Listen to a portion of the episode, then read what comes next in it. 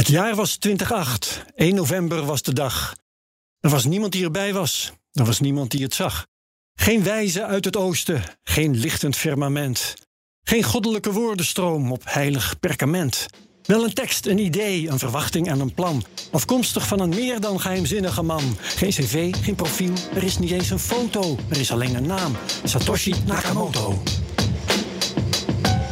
Een nieuwe revolutie in de wereld van het geld. Bitcoin is de munt en Satoshi is de held. Hij schreef geen heilig boek, maar zijn woord werd wet. Satoshi heeft de bitcoin op de wereldkaart gezet. Zijn evangelie gaat niet over geld alleen. De blockchain is de waarheid met een ketting eromheen. Toepasbaar op vervoer, op assurantie en de toto. En allemaal te danken aan Satoshi Nakamoto. Een profeet met succes wordt al snel geïmiteerd. Er worden tegenwoordig massa's coins vereerd. De zuscoin, de zo-coin, de dat-coin en de dit-coin. De yes-coin, de no-coin, de kutcoin en de shitcoin. Stap niet in die ICO, dat heb je al gedaan. Dit jaar zijn ze allemaal gigantisch naar de maan. Het is een rokend rampgebied van hier tot in Kyoto. En niemand weet dat beter dan Satoshi Nakamoto.